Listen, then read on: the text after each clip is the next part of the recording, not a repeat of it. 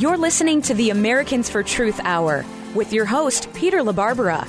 Each week, you'll hear compelling interviews with everyday heroes on the front lines of the culture war. People who put faith and truth above the lies of political correctness. Americans for Truth Hour will help you to stay informed and engaged on the side of life, marriage, and the God ordained family.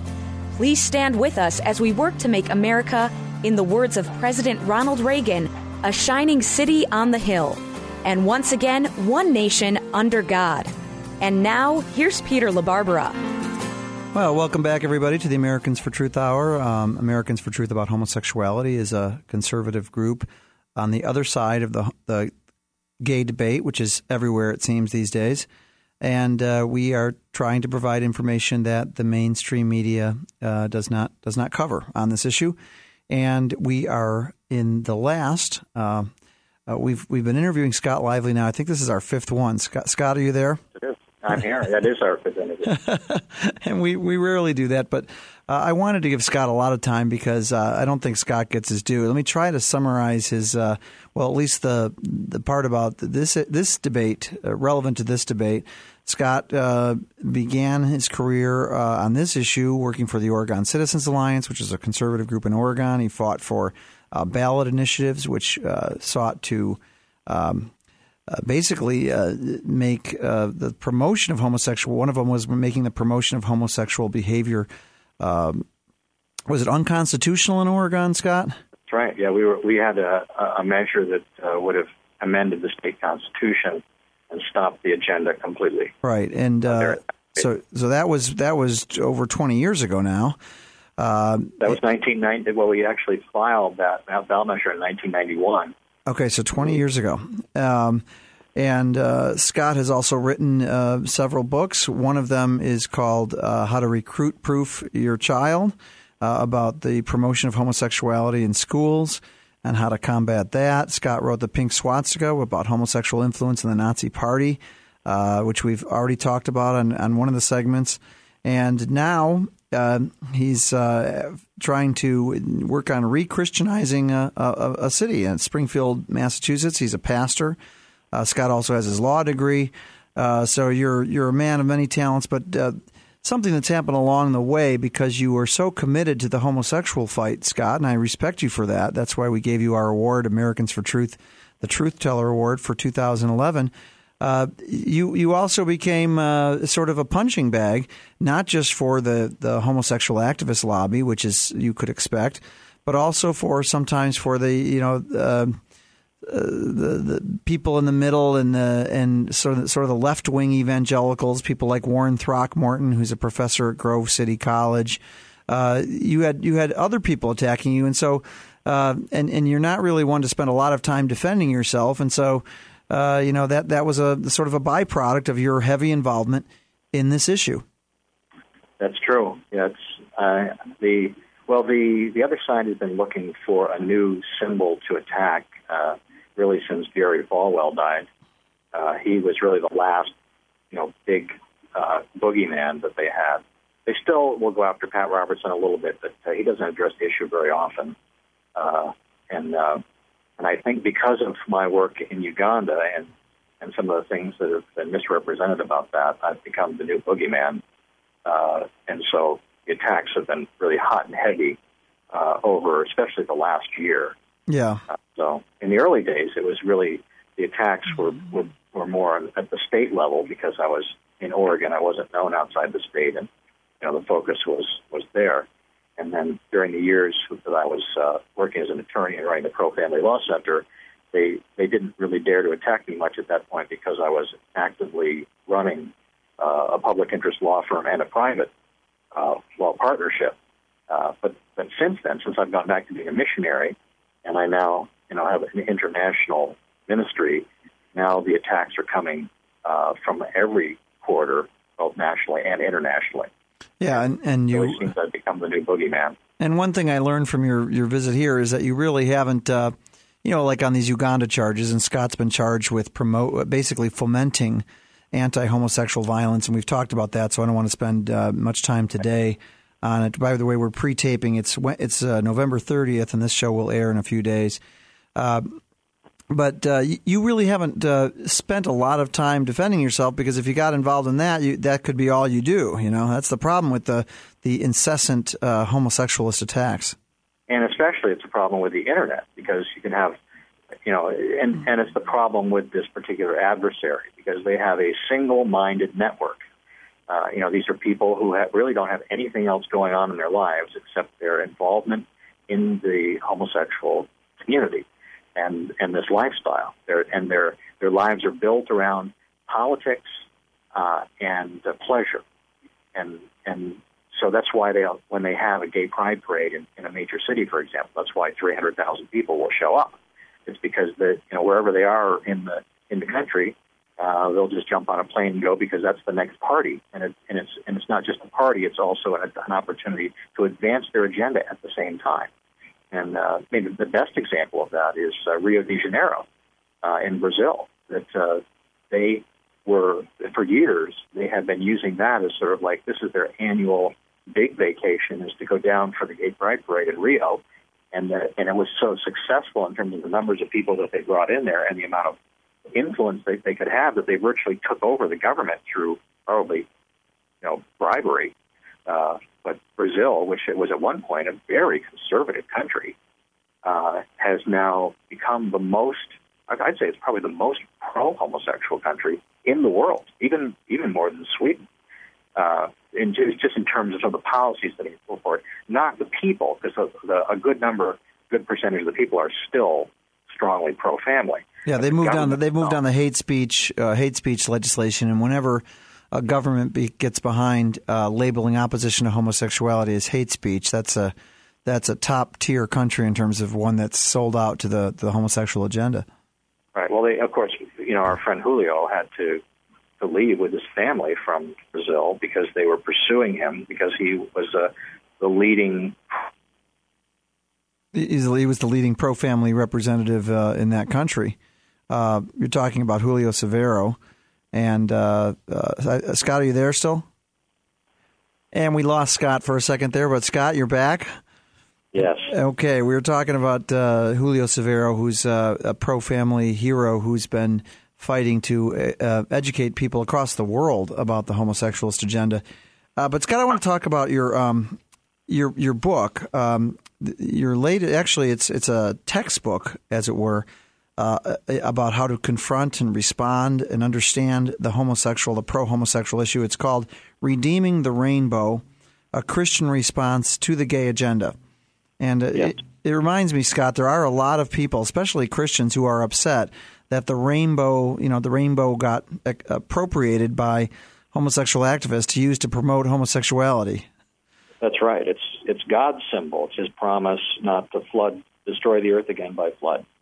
And so that uh, that for them to adopt that as their symbol is a, is a double insult. Uh, they not only took something that's beautiful and, and have besmirched it, but they've taken something that was given to us by God and have used it to uh, to try to sanitize something that God has condemned. So. And Scott, you're on your cell phone, so don't move. It, it's coming a little. You're coming in a little bit quirky, but uh, we can still hear you. So let's let, us let us talk about this. Uh, it's called a Christian response to the gay agenda. Scott, is this the summation of your work for for these twenty odd years on on this issue? It is. Well, at the time that I wrote this book, I actually this is the uh, it, it's my doctoral thesis for my PhD uh, was uh, was the larger work that I reworked in order to produce this book. And my career has been focused on uh, standing up for biblical truth in the face of the homosexual movement's attempt to really homosexualize society.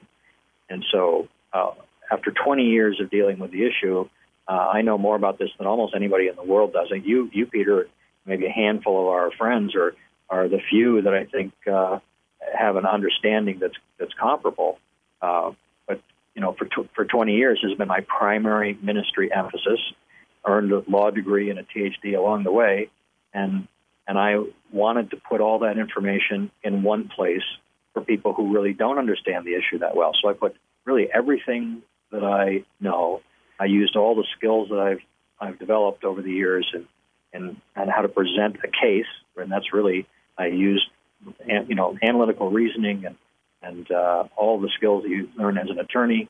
Uh, I put all those things in trying to present a very easy to understand uh, and systematic presentation of the truth from a pro-family perspective.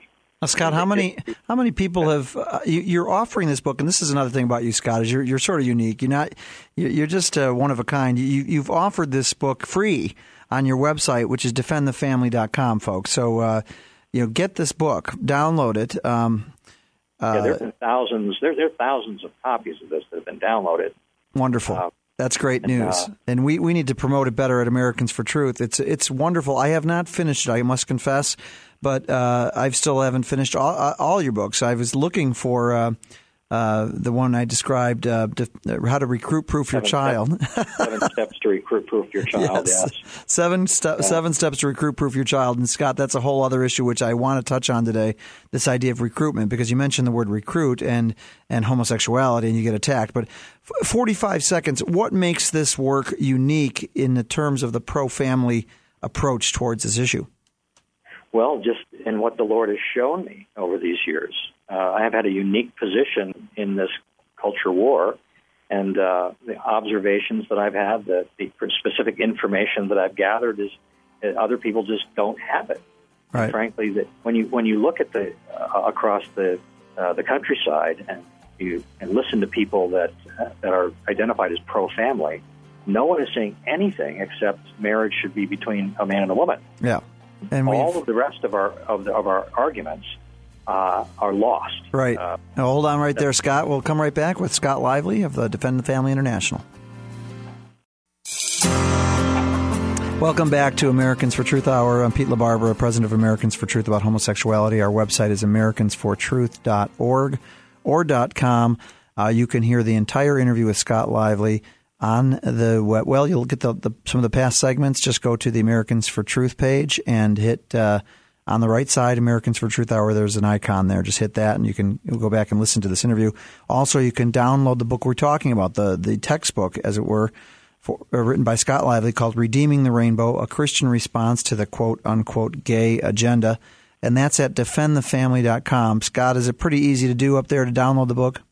Yeah, you just go on the site, right on the right on the home page on the right. You'll see the image of the book, and under it, under two links: one to read the book, the other to uh, uh, to buy it. And if you click read this book, it'll take you to a page with uh, where you can download the PDF. Wonderful. Or just open up and read it, or you can. There's an email size version that you can actually attach to an email sent to all your friends. Wonderful. great Christmas gift and absolutely free. All right. Well, let's get let's get into the book here.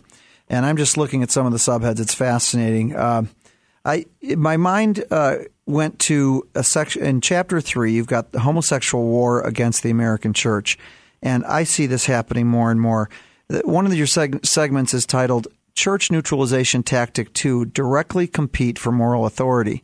And yeah. the thing I've noticed more and more in the last, I would say, five to ten years, Scott, is the appropriation of moral and religious terminology in the push for so-called gay rights. Oh, Explain well, yeah, why that's happening and how they're doing it.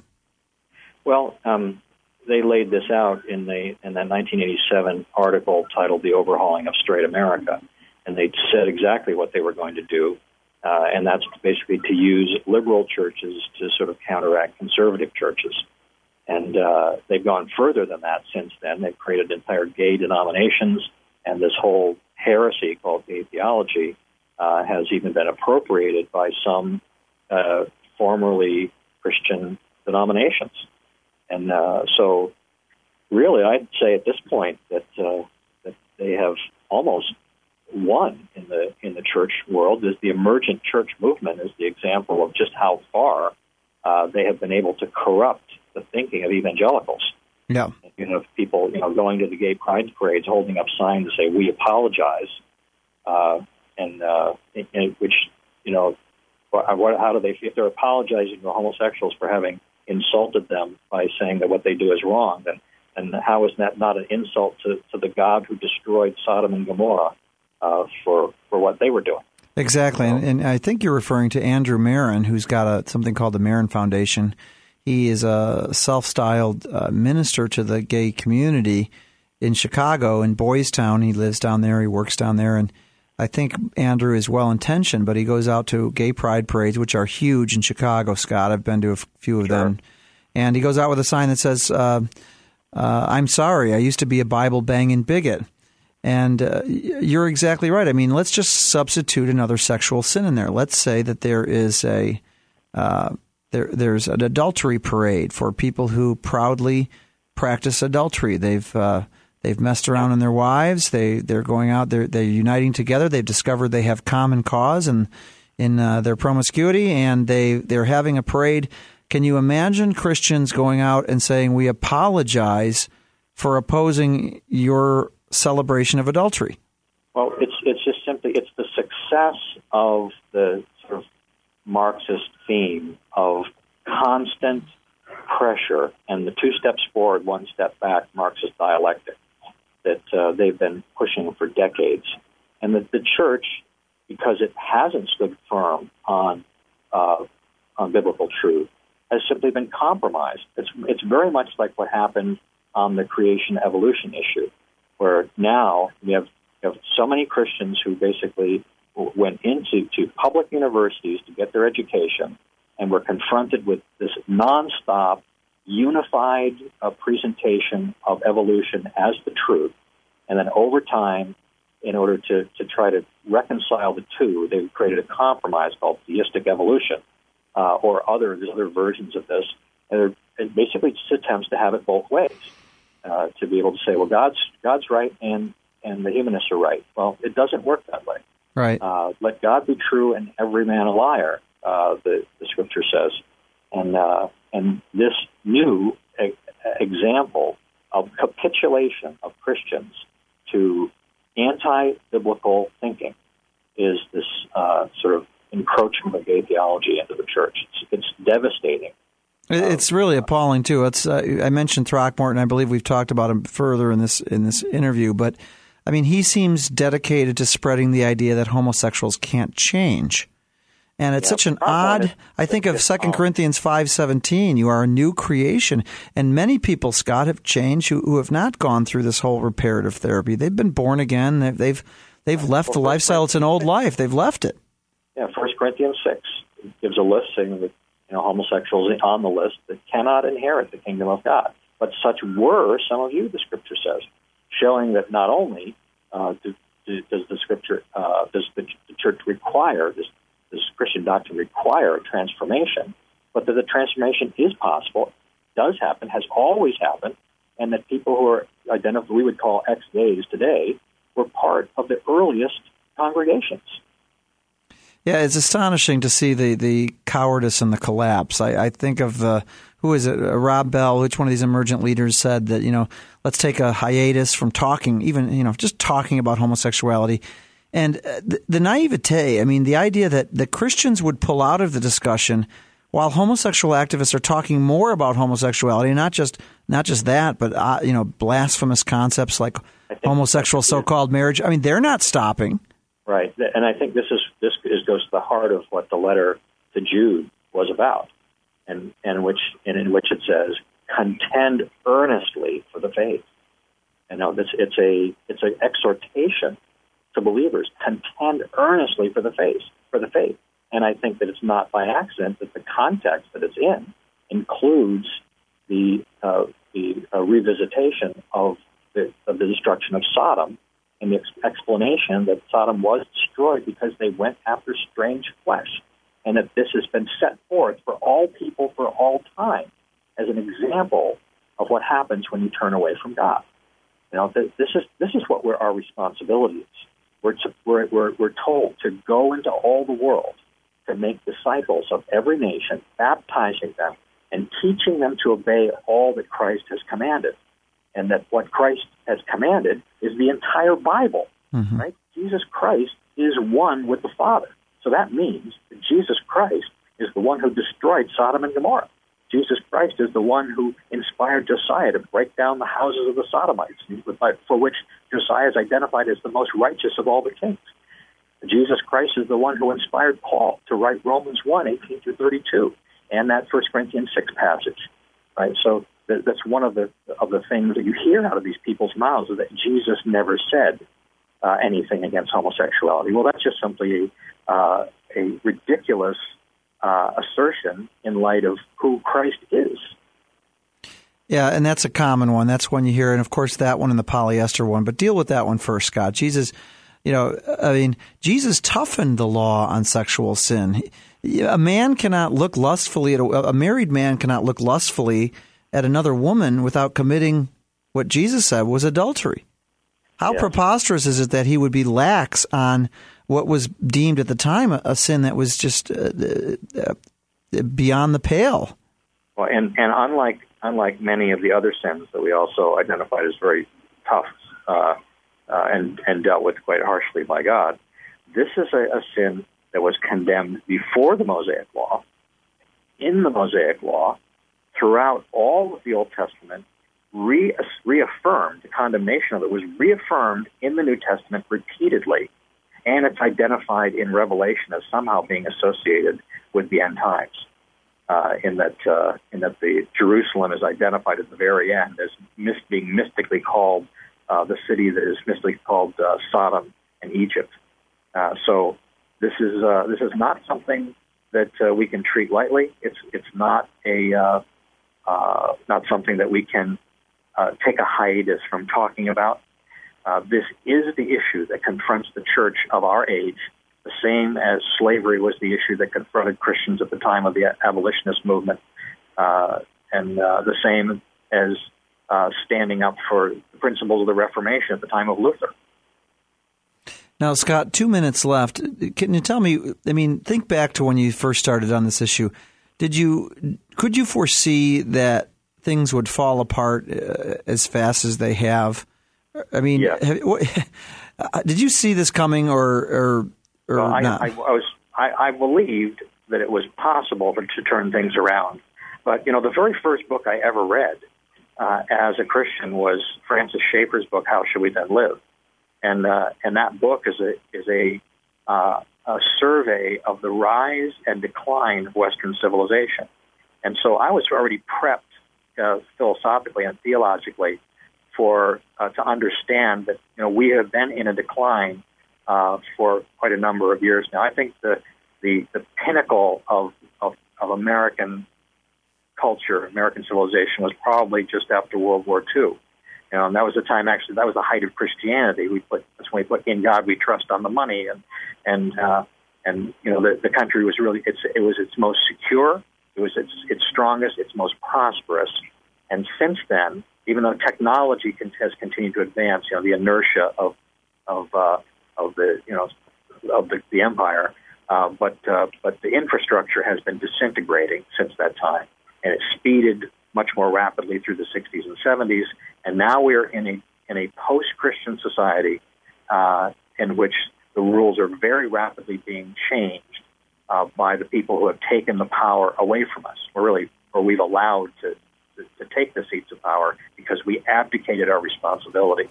And now the Christians are a subculture, even though we're still a majority, we are a, a sort of politically a minority because Christians have this idea that they shouldn't be involved in politics. And, uh, and people who hate God and who hate what we believe are now sitting in all these seats of power making the rules.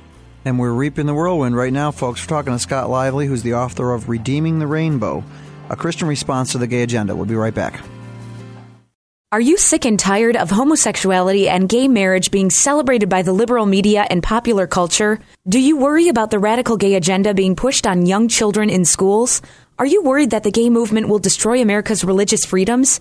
And are you offended that Christians are called bigots and homophobes just because they agree with God that homosexual behavior is wrong? Americans for Truth About Homosexuality is a single issue group devoted to exposing and fighting the gay agenda. They are not about hate, but love for God's truth. They are Christians, so instead of celebrating homosexuality, they lift up the many ex gays who have left it behind and now lead godly lives through Christ. But Americans for Truth needs your help. The gay lobby has lots of money, power, and media support, but it lacks truth. Please help keep this show on the air and educate America about the dangerous goals of this anti Christian movement. Make your gift online today at AmericansForTruth.com. That's AmericansForTruth.com. Hello, folks. Uh, welcome back to Americans for Truth Hour. We're talking to Scott Lively, who's our good friend, who's the uh, recipient of the Americans for Truth Truth Teller Award for 2011. Scott's been at this a long time, and he's got lots of wisdom to share. Uh, Scott, uh, to reiterate, uh, Redeeming the Rainbow is Scott's PDF book. You can also buy hardcover copies of the book at Defend the Family International. How much are those, Scott? Uh, I forget what they are. I think they're 25 bucks. Yeah, your paperback, but you can download a full copy on PDF right from your computer at defendthefamily, uh, defendthefamily.com. Now, Scott, one quick question I wanted to, uh, you know, this, the sellout church, uh, the Christians who've sort of abandoned a biblical worldview. What do you see? Do you see any hope uh, in terms of, you know, Christian colleges who profess a biblical charter? They they claim to uphold the Word of God. Um, you know, d- do you see hope in pressing them to stay loyal to the Bible on this issue, or or, or, or do you think that's kind of a, a tough fight because the, they seem to be going just slower the way of the culture? Well, I, I think this is a time when, we're seeing the dividing of the sheep and the goats. Uh, you know, theologically, I'm I'm sort of a uh, I believe we're very close to the to the tribulation. Uh, you know, I know some people don't agree with that, but I think that's where we are. But uh, clearly, uh, we're in a time where uh, people are having to, to take a, st- a stand. The darkness is getting darker. Therefore, those who are the light are shining brighter. And there's the, the, the gray area that people used to be able to hide in is disappearing. And you're going to have to make a choice as to whose side you're on. Are you on the side of Jesus Christ uh, at a time when those who desire to live godly in Christ Jesus will and are suffering persecution? or are you going to compromise and capitulate uh, to the demands of the secular culture and and uh, and turn away from what, what are increasingly interpreted as hard truths of Scripture? Whoever would have thought that opposition to homosexuality would become a hard truth? I know it's it's really bizarre. It's, it's and that's why I think this is really a spiritual phenomenon. And I pointed this out, I think, before on your show. But uh, you know, 50 years ago, when I was three years old, uh, this was illegal over the, over the whole world. And in the space of just five decades, faster than Marxism, faster than than, uh, than Darwinism or Islam or any other world phenomenon, this homosexual movement has gone from being uh, criminalized to having now more power in the legislatures and courtrooms of the world than the Christian church does. And that's not an exaggeration. Yeah. That that has to be a spiritual phenomenon and and that's one of the, I think is one of the indicators that that uh, you know God's hand of judgment uh, is at work here. That or His hand of blessing is being withdrawn, and we're being allowed to suffer the consequences of turning away from Him. And Scott, you know, it seems that uh, politics is limited in what it can do, and we we see uh, politics uh, politicians, even in the Republican Party, are very reluctant to to tackle this issue. That's true. I, I apologize for the ringing in the background. I'm I'm actually uh, visiting a friend in the hospital, and and uh, so the uh, the room that I'm in has a has this telephone. But uh, yeah, I, the, the point that uh, you just made about the politicians is really one of the, the, the best examples of how bad things have got. Uh, because there are no politicians in America that will actually stand up and say that they're opposed to homosexuality because it is morally wrong. That it itself, homosexuality itself, is morally wrong. Yeah. Uh, and the best you can get out of them, even the best of them, is that marriage should be between a, a man and a woman.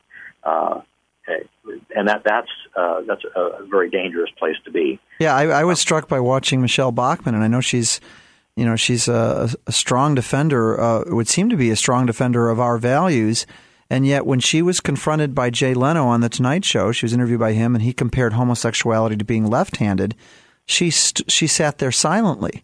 And then, yeah. and then she ended up mouthing a few words about marriage between being between a man and a woman. It's it's almost as if you know, as things go slip further and further behind, our defense becomes more anemic and more anemic. And now, okay, now we can defend the, the marriage between a man and a woman, but you can't talk about homosexuality. It struck me that she didn't defend the position. Comparing yeah, homosexual behavior to left-handedness? Come on. Yeah, and but it shows just the degree of power that exists now, and uh, there are just some things you can't say now in the political world or that's you, how you will be defined forever. And well, let's not say you can't. They they choose not to. I believe you could. Right. Just yeah, like well, Reagan talked about pro life effectively. I think they're they're just cowed. They're cowed into this silence. Yeah, well, that's true, and and I I uh, I appreciate the correction on that. That is true. Uh, what what we really need are champions yeah. who will tell the truth regardless of the consequences. Right? That's what I try to do. That's what yeah. you try to do. Except, but we're small potatoes. You know, right. who cares who Scott Lively is?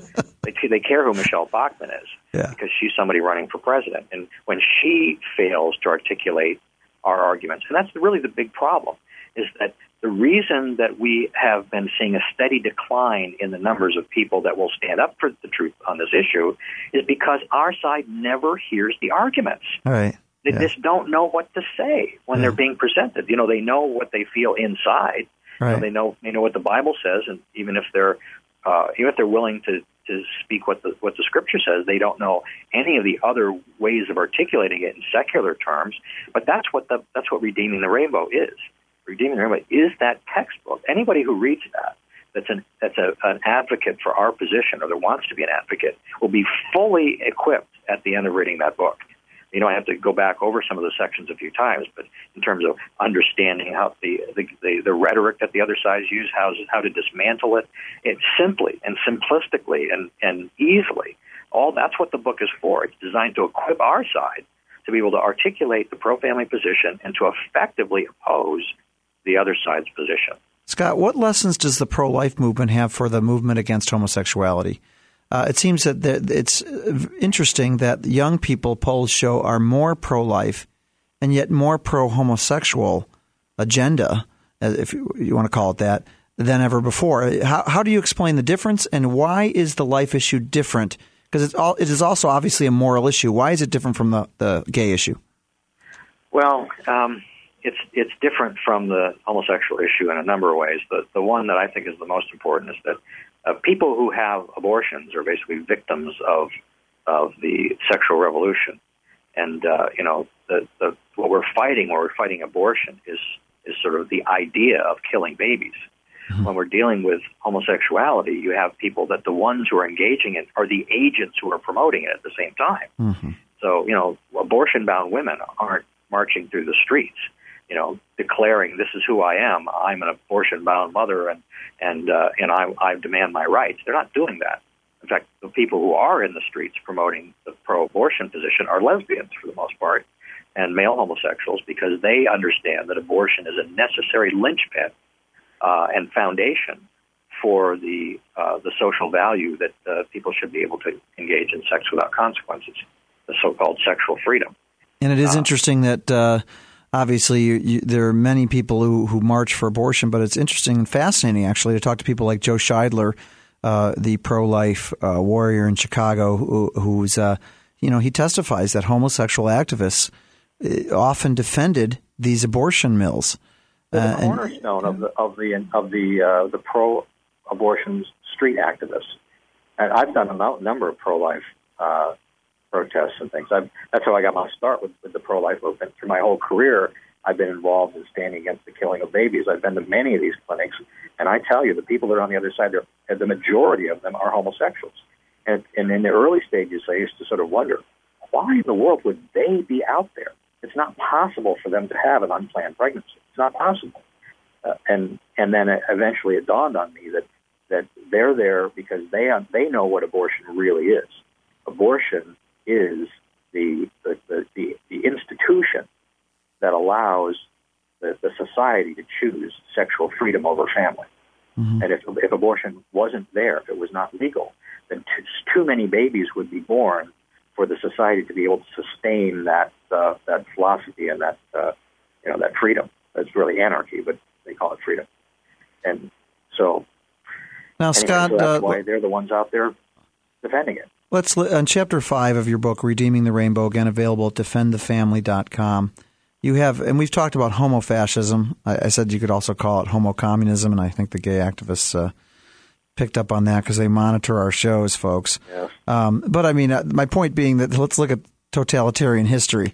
Uh, how far, given that America has a strong First Amendment, How far do you expect it to get? This this fascist, whatever you want to call it, uh, this totalitarian push to say the only approved viewpoint is the pro homosexual viewpoint.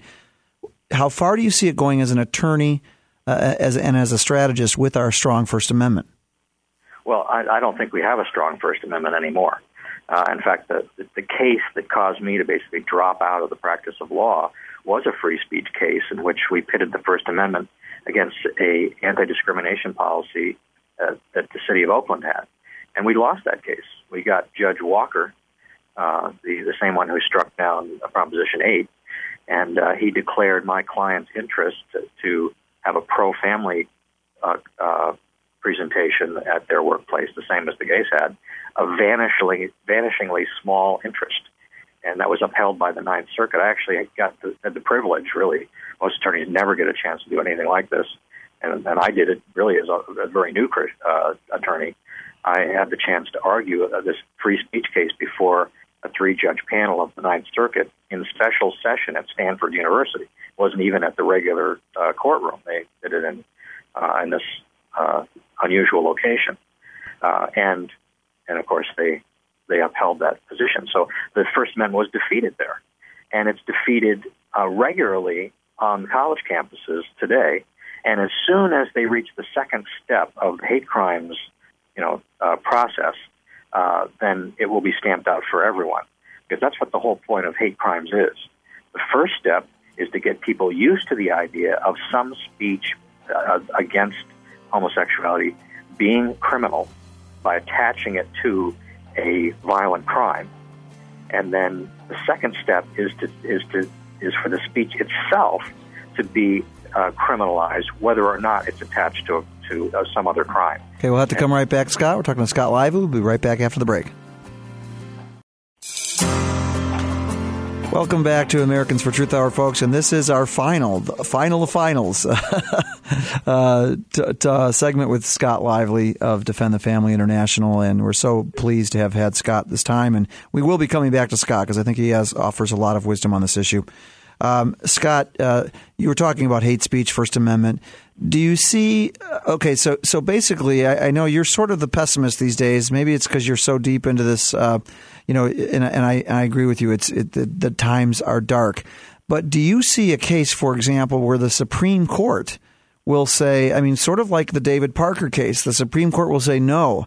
Affirmation of uh, uh, tolerance towards homosexuals is now a, a, a, high principle in America that, that would even supersede people's freedom to speak out against homosexuality. Well, that's, that's already it's already mostly there. That's what the Lawrence versus Texas case yeah. was in 2003. Well, I'm thinking like a Boy Scouts case in reverse. That was only a five to four decision where we won. Right. They came within one vote of saying the Scouts would have to hire homosexual scoutmasters. So that was uh, a number of years ago. Um, so well, you know, I, I think that there's some there's some hopefulness in the fact that there's a uh, there's a large and growing movement of uh, toward conservatism in the country, and whether it can actually grow fast enough to sort of stop the the, the downward trend is a is a question. Uh, but uh, if it doesn't, surely we're you know we're not going to uh, see the kind of changes that you and I want. Okay, well, we've only got seven minutes left. Give me your quick prediction on where this whole issue of so-called gay marriage is headed. Uh, it's going to go to the Supreme Court. How do you see it? If you were to make a prediction now, how do you see it coming out? Well, uh, I really don't know which way it's going to go, and, and frankly, I don't know that it really makes any difference because it really doesn't matter uh, in in terms of the state of the culture as to what um, uh, uh where where we stand on homosexual marriage. The bigger problems uh, in our society have nothing to do with whether homosexuals can uh, can get state approval for their um, their unions.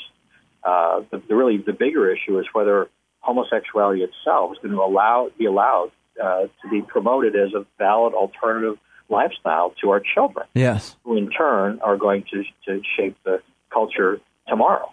Yes. Even if we had, even if we won the victory on gay marriage next month, for example, mm-hmm. some a bizarre twist at the at the Supreme Court uh, where they decided to take it on out of context or something Uh, it would just be a matter of time before the trend, if it continues the direction it's going, where they just simply reverse it. Uh, so you know, the problem is that there's no longer a biblical worldview being being uh, defended and promoted in our society, and we're just sort of, you know, we're we're attempting to stop. We're, you know, we got we're standing there with our finger in the dike, and the dike is cracked in a thousand places. It's leaking in a thousand places, and we're just, you know, those the few of us are there trying to stop the leak, but you can see the writing on the wall. Yeah. You know, the the only chance really for for uh, a reversal of of things, and, and just stopping it isn't enough because we've got to sustain so much damage. Yeah. Even if you stopped everything right now, we would we would still have uh, consequences for this for, for generations to come. You actually would have to reverse the trend and start going backwards to the way things were in the 1950s to really be able to, to, to recover. And and I just don't see that happening absent a genuine national revival uh, that, that we haven't seen since you know Jonathan Edwards. Yeah, and, and you and you put your finger on the problem with the marriage only strategy. And I'm talking the strategy that says don't talk about homosexuality, talk about marriage. Because the young people are heavily propagandized in this issue, and many of the best young people, the ones raised in Christian homes, have a moral foundation. They are very timid if they speak at all on this issue. They are they are not equipped because they are bombarded by the culture.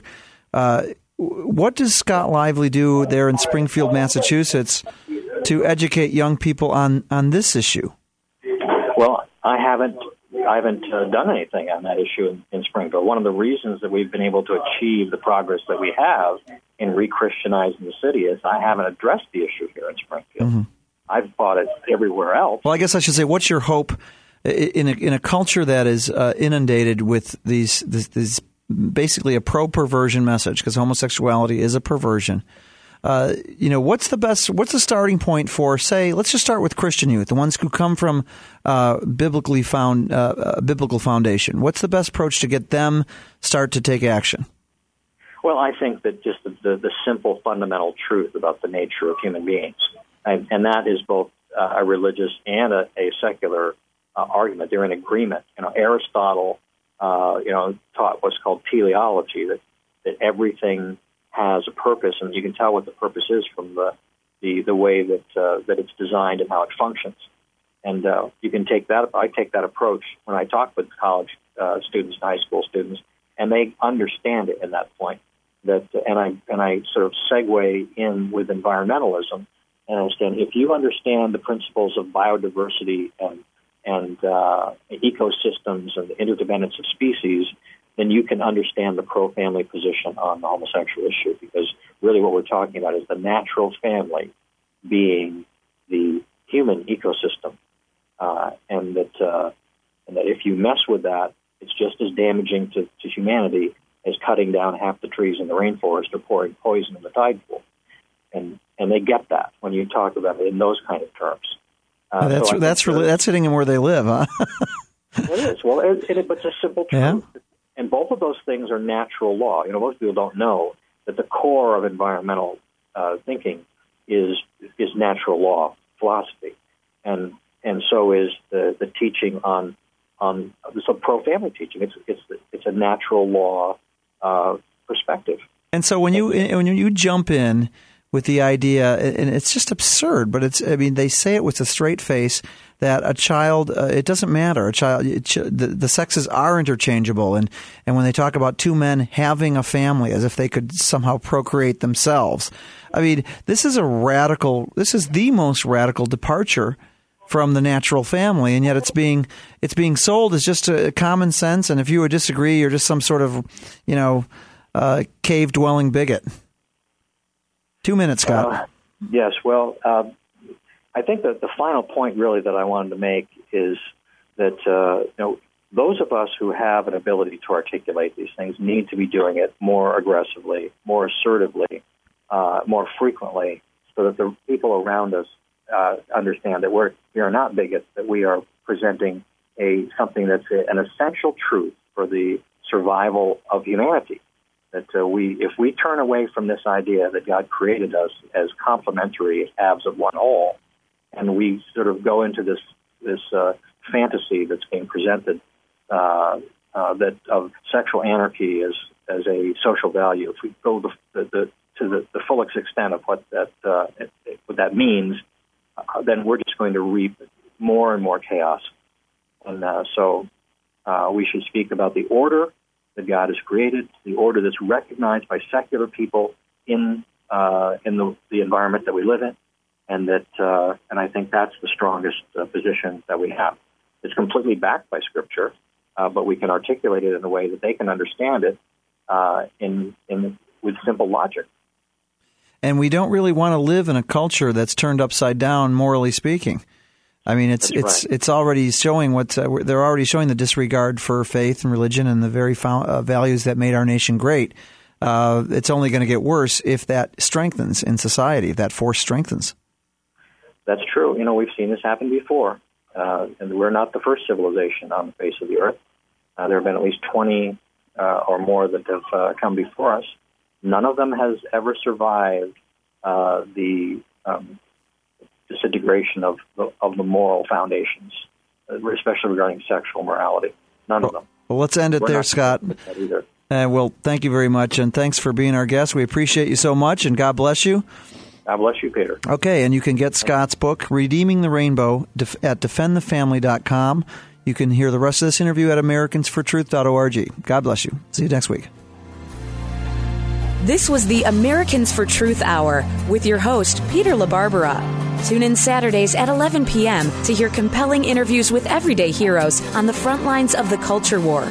People who put faith and truth above the lies of political correctness. Stay informed and engaged on the issues of life, marriage, and the God ordained family. Please stand with them as they work to make America, in the words of President Ronald Reagan, a shining city on the hill.